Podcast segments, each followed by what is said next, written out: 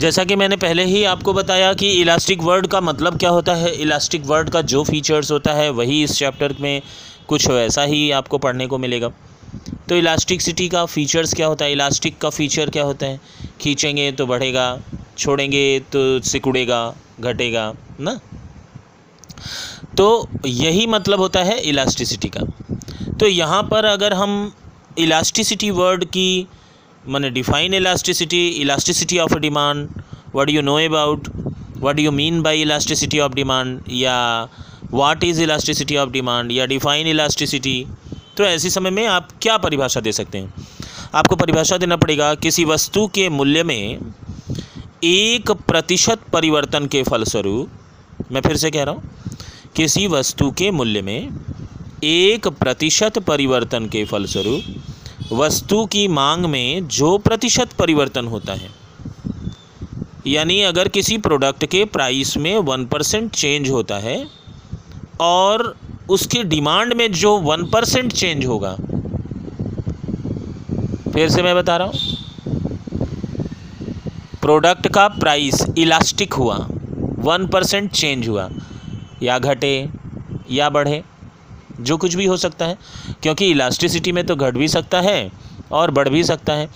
तो इसीलिए यहाँ पे लिखा गया one percent change not increasing change और डिक्रीजिंग चेंज ऐसा कुछ भी नहीं लिखा गया है। तो क्या मतलब है इसका?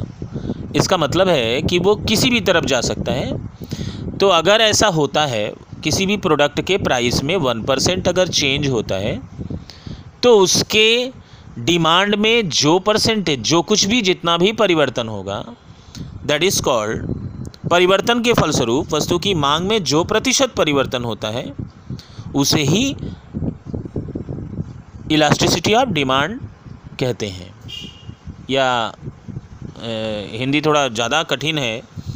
मांग की लोच मांग की लोच कहते हैं। आप मांग की लोच ना लिख के इलास्टिसिटी ऑफ़ डिमांड भी लिख सकते हैं वहाँ पे।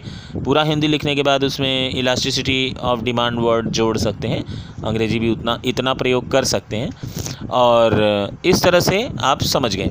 मैं फिर से एक बार कहना चाहता हूँ कि प्रोडक्ट किसी भी प्रोडक्ट के प्राइस में एक परसेंट परिवर्तन होने के बाद डिमांड में जो परिवर्तन नोट किया जाता है या देखा जाता है, उसे ही इलास्टिसिटी ऑफ़ डिमांड कहते हैं।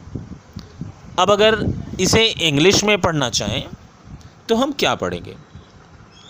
Elasticity of demand is the percentage change in the quantity demanded for one percent change in any of the independent variables of the demand function ठीक है? तो अब आप इसको बुक में थोड़ा कनेक्ट होइए तो फिर मेरी बातों को अच्छी तरह से समझ पाएँगे। ठीक इसी के बाद डिफाइन इलास्टिसिटी होने के बाद आपसे प्रश्न पूछा जाएगा टाइप्स ऑफ़ इलास्टिसिटी चलिए हम लोग नेक्स्ट ऑडियो में टाइप्स ऑफ़ इलास्टिसिटी के बारे में जानते हैं। अगर हम types of elasticity of demand की बात करें तो there are three types of elasticity of demand तीन प्रकार के इलास्टिसिटी ऑफ़ डिमांड होते हैं। उनके नाम जान लेते हैं।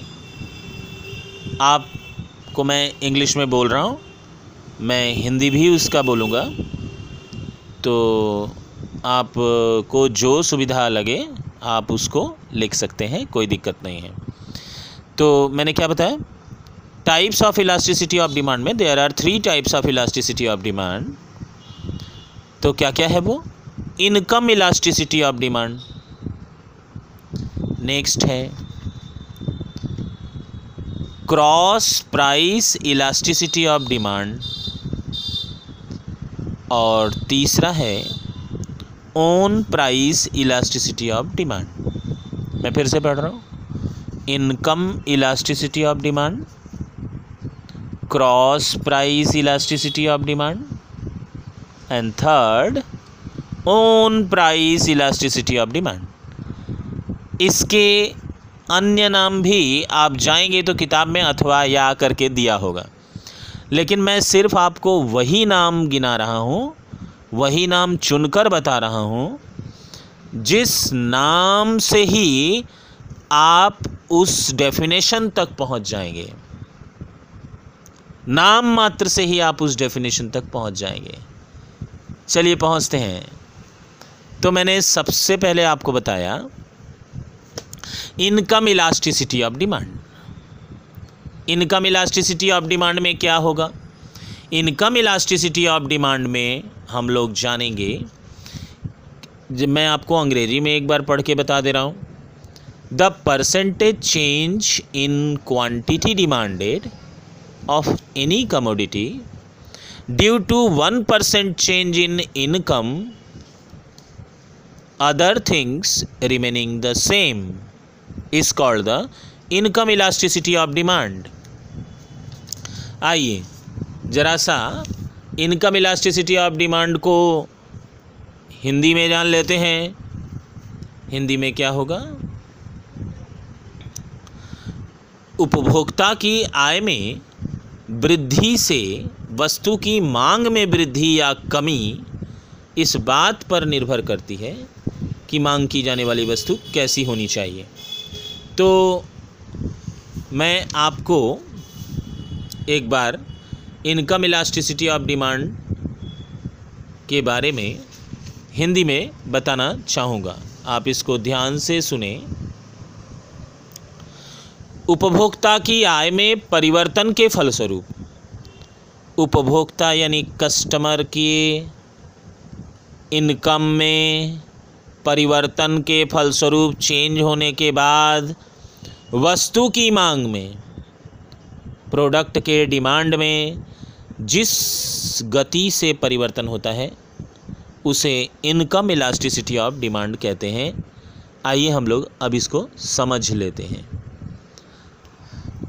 आप एक प्रोडक्ट खरीदते हैं और अब आपका, अब आपकी आमदनी इनकम बढ़ गई। ज़ाहिर सी बात है, उस प्रोडक्ट की ख़रीदारी में कुछ फ़र्क पड़ेगा। क्यों पड़ेगा? अगर आप नहायत ही कंजूस दर्जे के इंसान हैं तो कुछ फ़र्क नहीं पड़ेगा। लेकिन नेचुरल एक बात है, प्राकृतिक तौर पे एक फ़र्क पड़ना चाहिए। आज अगर हम मानते हैं कि हम एक लेवल ऑफ़ इनकम कमा रहे हैं। कल अगर वो दुगना हो जाता है, या उससे कुछ हाफ़ हो जाता है तो दोनों ही दशा में हमारी ख़रीदारी पर फ़र्क पड़ेगा ही पड़ेगा। अगर हम दस हज़ार कमाते हैं, हम बीस हज़ार कमाने लगे तो प्रोडक्ट की परचेजिंग में परिवर्तन आएगा। मान लीजिए हम बीस हज़ार कमाने लगे तो हम बहुत सारी ख़रीदारी अधिक करेंगे। अगर हमारी आय दस हज़ार की जगह पे पाँच हज़ार हो गई तो हमारी ख़रीदारी में कमी आएगी। तो यही बात यहाँ पर बताया गया है कि कस्टमर के इनकम में परिवर्तन होने के फलस्वरूप। फिर आप कनेक्ट हो जाइए। Elasticity income elasticity of demand, ना? इनकम इलास्टिसिटी ऑफ़ डिमांड यानी इनकम के घटने या बढ़ने। इलास्टिसिटी वर्ड में दोनों फीचर्स हैं। खींचेंगे तो घटेगा, छोड़ेंगे तो सॉरी खींचेंगे तो बढ़ेगा, छोड़ेंगे तो घटेगा। ये फीचर्स हैं ना? मैं तो शुरू से ही क्लास में बता रहा हूँ।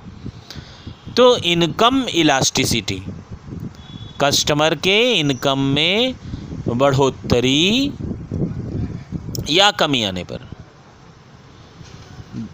मांग की, प्रोडक्ट की, वस्तु की खरीदारी में जो कुछ भी परिवर्तन होता है that is called income elasticity of demand चलिए दूसरी तरफ़ बढ़ते हैं।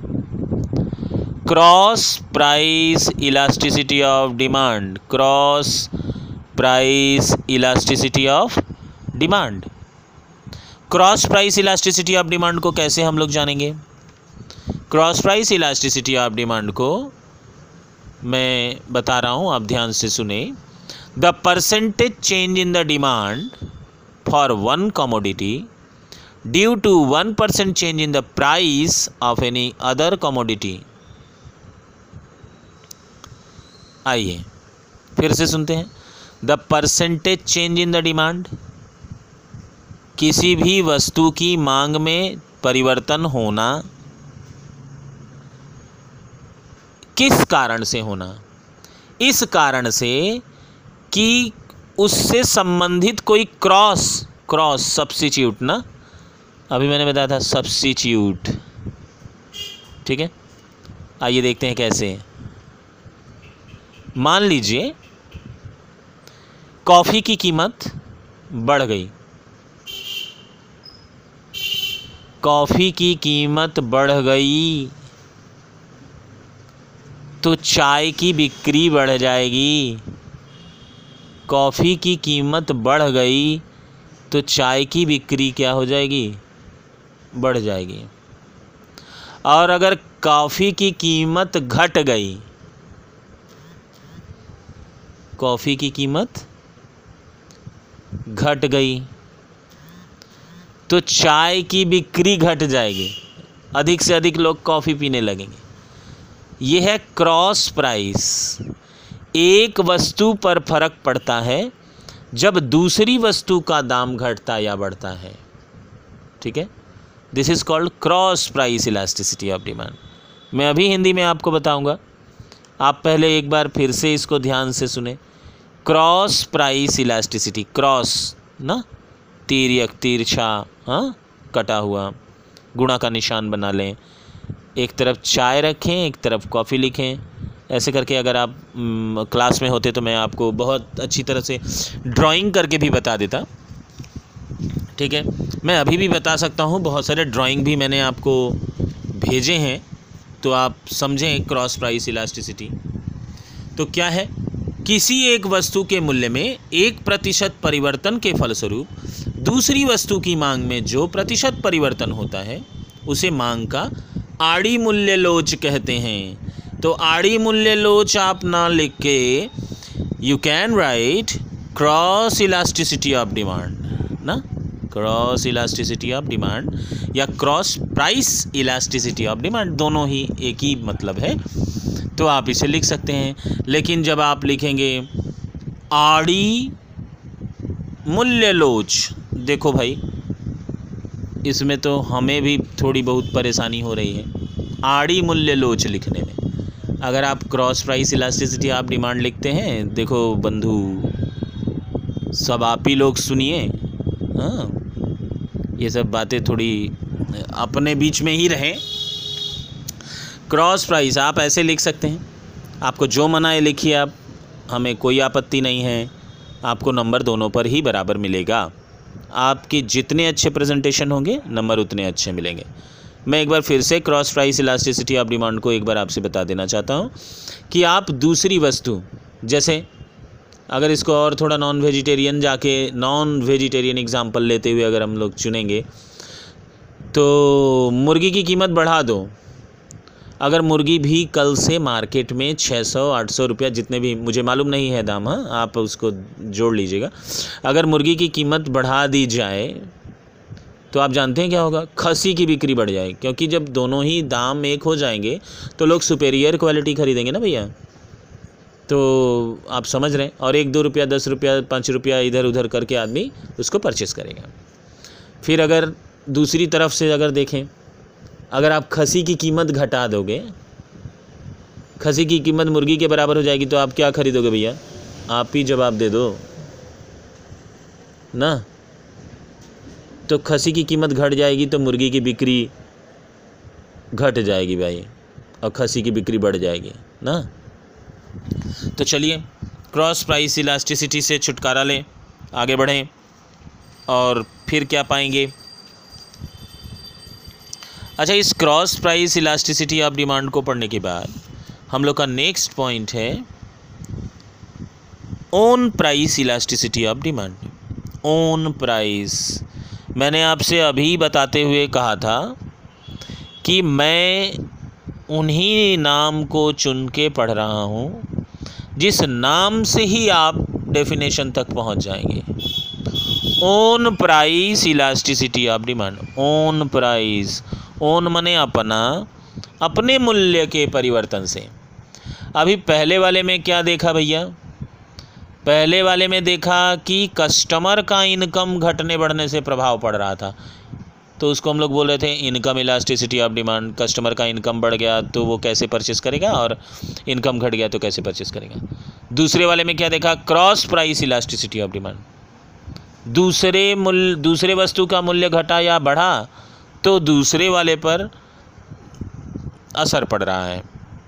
कॉफ़ी का मूल्य घटता बढ़ता है तो चाय पर असर पड़ता है। चाय का मूल्य घटता बढ़ता है, कॉफ़ी पे असर पड़ता है। नहीं जी। इसी में लेंगे, इसीलिए मैंने कॉम्प्लीमेंट्री और सब्सिट्यूट गुड्स के बारे में आपसे चर्चा की थी। तो क्या बताया? Own price elasticity of demand ये इनकम भी नहीं है और ये क्रॉस प्राइस वाला भी नहीं है। तो ये क्या है? Own price.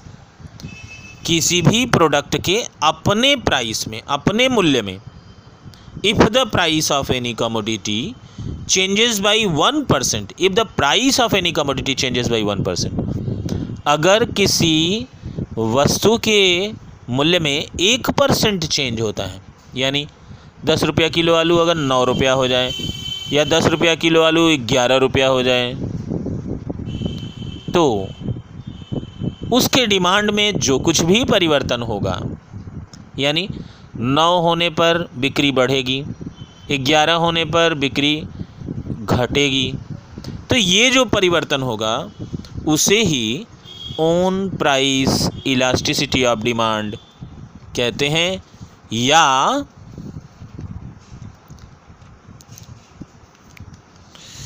या फिर हम लोग इसको किस नाम से जानते हैं?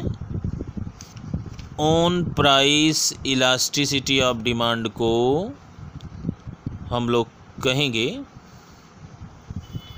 मांग की कीमत लोच। मांग की कीमत लोच। तो आप समझ गए। ओन प्राइस किसी वस्तु का दाम घटने बढ़ने से, उसके डिमांड में जो परिवर्तन होता है उसी वस्तु का हाँ? यहाँ कोई दूसरा क्रॉस वाला नहीं, यहाँ कोई कस्टमर का इनकम नहीं, उसी वस्तु, जैसे जिस वस्तु की हम चर्चा कर रहे हैं, उसके मूल्य में कोई भी परिवर्तन होने पर, जब उसके डिमांड में परिवर्तन हम नोट करते हैं, वो चाहे पॉजिटिव हो निगेटिव हो, या ज़ीरो भी हो सकता है हाँ? तो उसे हम own price elasticity of demand कहते हैं तो मुझे ऐसा फील हो रहा है। मैंने बहुत स्प्लिट कर कर के तोड़ तोड़ के आपको बताने का प्रयास किया। तो मुझे फील हो रहा है कि आप आ, समझ गए होंगे। तो चलिए नेक्स्ट ऑडियो में हम लोग मिलते हैं फिर। आइए हम लोग आगे बढ़ते हैं और एक क्वेश्चन और करते हैं। ये क्वेश्चन दो नंबर के लिए अप्लाइड नहीं है। हाँ इसमें कैसे पूछे जाएँगे? Write two factors affecting elasticity of demand दो तत्वों को आप बताइए जो इलास्टिसिटी ऑफ़ डिमांड को अफेक्ट करते हैं, प्रभावित करते हैं। तो मैं आपको बहुत सारे पॉइंट्स बता रहा हूँ, इसमें से जो कोई भी आपको दो पसंद हो, आप उसमें से चुन लीजिए और उसी हिसाब से उसको लिख दीजिए। वैसे इस प्रश्न का उत्तर आप स्वयं भी दे सकते हैं। आप एक बार सोचें, इलास्टिसिटी ऑफ़ डिमांड को कौन कौन सी चीज़ें प्रभावित कर सकती हैं? पहला, नेचर ऑफ़ द कमोडिटी। किसी वस्तु का कैसा नेचर है? जैसे, नेचर का क्या मतलब? कोई भाई ज़रूरी वस्तु है ज़रूरी वस्तु, दूध, ना? कोई आवश्यक वस्तु? तरह तरह की वस्तुएँ भैया। कार अगर हम नहीं भी खरीदेंगे तो ज़िंदा रहेंगे। हाँ खाना, पीने के सामान, सब्ज़ी, दाल, चावल, आटा इत्यादि, चाय, चीनी, ये सब हर प्रोडक्ट का अपना एक नेचर होता है और नेचर ऑफ़ द कमोडिटी पर डिपेंड करता है elasticity of elasticity of demand depend करता है नेचर ऑफ़ द कमोडिटी। तो ये पहला पॉइंट है कि वस्तु की प्रकृति कैसी है। जैसी होगी इलास्टिसिटी ऑफ़ डिमांड का इलास्टिसिटी ऑफ़ डिमांड को वो उसी तरह से वो प्रभावित करेगी। नेक्स्ट है ड्यूरेबिलिटी ऑफ़ द कमोडिटी बहुत सारी वस्तुएँ हैं जो ड्यूरेबल होती हैं, एक बार परचेस किया, पाँच छः साल, सात साल, आठ साल, दस साल छुट्टी हो गई। अलमारी, फ्रीज, टीवी, ये सब उन्हीं के उदाहरण हैं। तो आप durable of the, durability of the product commodity पर भी डिपेंड करता है, ना? Durability of the commodity, elasticity of demand के साथ आप कनेक्ट कर सकते हैं। Factors affecting elasticity of demand, कौन दूसरा पॉइंट में बताया? Durability of the commodity. Next है number of substitutes number of substitutes किसी भी सब्सिट्यूट प्रोडक्ट के, यानी एक के बदले दूसरे का प्रयोग, अगर सब्सिट्यूट का ध्यान रखें तो बहुत सारी वस्तुओं के नंबर ऑफ़ सब्सिट्यूट्स देखने को मिलते हैं। जैसे अगर आप साबुन ख़रीदने गए तो आप दुकान में देखेंगे कि वैरायटीज़ ऑफ़ साबुन, बहुत सारे सब्सिट्यूट्स रखे हुए हैं। लाइफ बॉय नहीं है तो लक्स ले लीजिए लक्स नहीं है हमाम ले लीजिए लिरिल ले लीजिए, और भी तमाम नाम आप जानते होंगे। मुझे थोड़े सीमित मात्रा में ही पता है। आप ज्ञानी आदमी हैं तो आप समझ रहे होंगे। नंबर ऑफ़ सब्सिट्यूट्स में किसी भी प्रोडक्ट का जितना अधिक से अधिक सब्सिट्यूट होगा, उसकी इलास्टिसिटी उसका इलास्टिसिटी ऑफ़ डिमांड अलग होगा, और जिसके नंबर ऑफ़ सब्सिट्यूट्स कम होंगे, उसकी इलास्टिसिटी ऑफ़ डिमांड कम उस हिसाब से होगा। तो चलिए चलते हैं। एक पॉइंट ये भी हो गया नंबर ऑफ़ सब्सिट्यूट्स जैसे अगर हम चाय की बात करें तो उसका सब्सिट्यूट सिर्फ़ एक ही है भैया कॉफ़ी लेकिन अगर साबुन की बात करें बिस्किट की बात करें तो उसके बहुत सारे सब्सिट्यूट्स मार्केट में मिलते हैं। तो आप समझ रहे हैं ना कि इस, इस नंबर ऑफ़ सब्सिट्यूट्स पर भी डिपेंड करता है इलास्टिसिटी ऑफ़ डिमांड कैसे रिएक्ट करेगा कैसे प्रभावित करेगा। नहीं? जैसे मैं बता दे रहा हूँ कि अगर आप मान लीजिए चाय और कॉफ़ी की चर्चा करें तो चाय के बाद आदमी छूटा तो सिर्फ़ एक ही उसके पास ऑप्शन है। सारे के सारे कस्टमर वहीं कूदेंगे कॉफ़ी पर। दूसरी तरफ़ क्या है? अगर हम एक साबुन का डिमांड करते हैं और वो साबुन मान लो ना मिला तो कस्टमर स्कैटर्ड हो जाएँगे, छिटक जाएँगे ना भैया? एकदम छिटक कर अलग अलग जगह पे चले जाएँगे। मान लीजिए अगर हम डब साबुन की बात करें अगर डब साबुन मार्केट में सब कोई खरीदा और ये भी हम मान लें कि जितने भी कस्टमर हैं, सब डब खरीदेंगे।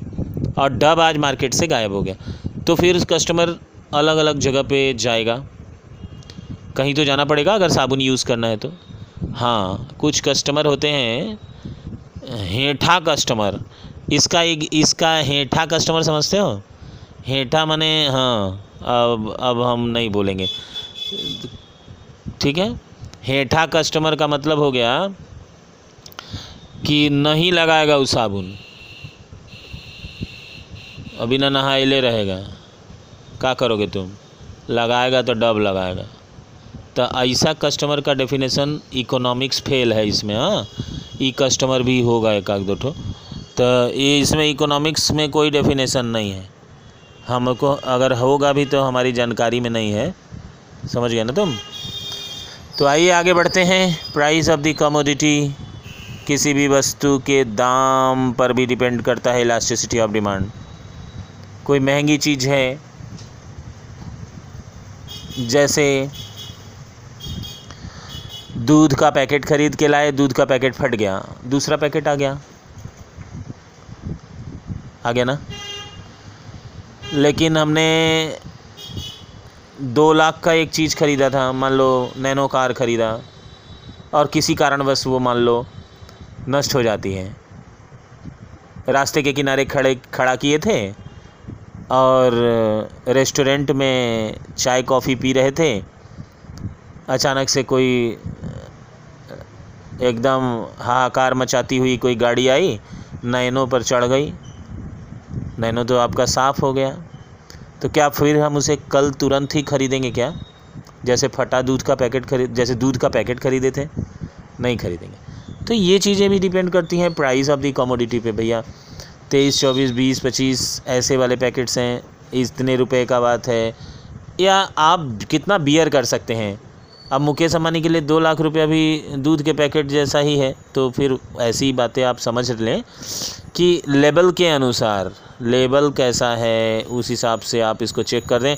बहुत सारे, ना? पूरे विश्व में अरबों अरबों की आबादी है और इकोनॉमिक्स हर उस आदमी को कवर करता है जो ज़िंदा है। तो आप समझ रहे होंगे कि इकोनॉमिक्स किसी को नहीं छोड़ता। हाँ आप हंसीए मत, क्योंकि मैंने अभी थोड़ी देर पहले हेठा कस्टमर की बात की थी। तो हेठा कस्टमर जो है, इसका डेफिनेशन जो हमको बताएगा उसको मैं पाँच रुपए का डेयरी मिल्क स्कूल खुलने के बाद, कोरोना संकट से दूर होने के बाद, मैं उसको पाँच रुपए वाला डेयरी, अरे हाँ दस रुपया वाला हो, दस रुपया वाला डेयरी मिल्क खिलाऊँगा। एकदम हेठा कस्टमर का एकदम मस्त डेफिनेशन जो लिख कर हमको भेजेगा मेरे व्हाट्सएप पे, उसको मैं दस रुपये वाला डेयरी मिल्क पक्का नहीं बिना भूले, और अगर ऐसे मैक्सिमम दस लोग भी अगर रहे तो मैं दस के दसों को खिलाऊँगा, ठीक है? हाँ उससे ज़्यादा नहीं, उससे ज़्यादा लिमिट है भाई, limit. Next.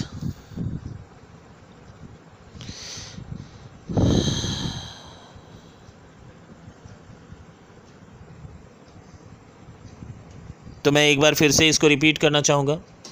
Factors affecting elasticity of demand में कौन कौन से तत्व हैं, जो इलास्टिसिटी ऑफ़ डिमांड को प्रभावित करते हैं?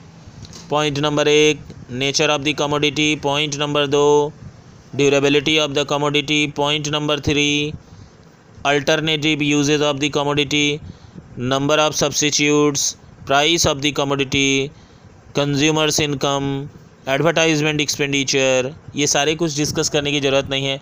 आपको मैक्सिमम दो ही पूछेगा। मैंने आपको कई सारे बता दिए। अगर आप चार भी पूछा जाएगा तो आप उसका जवाब दे पाएँगे। थोड़ा आप भी अपने से किताब को पढ़ें। इस प्रकार, आज आप चैप्टर नंबर थ्री जो है इलास्टिसिटी ऑफ़ डिमांड इसको किए।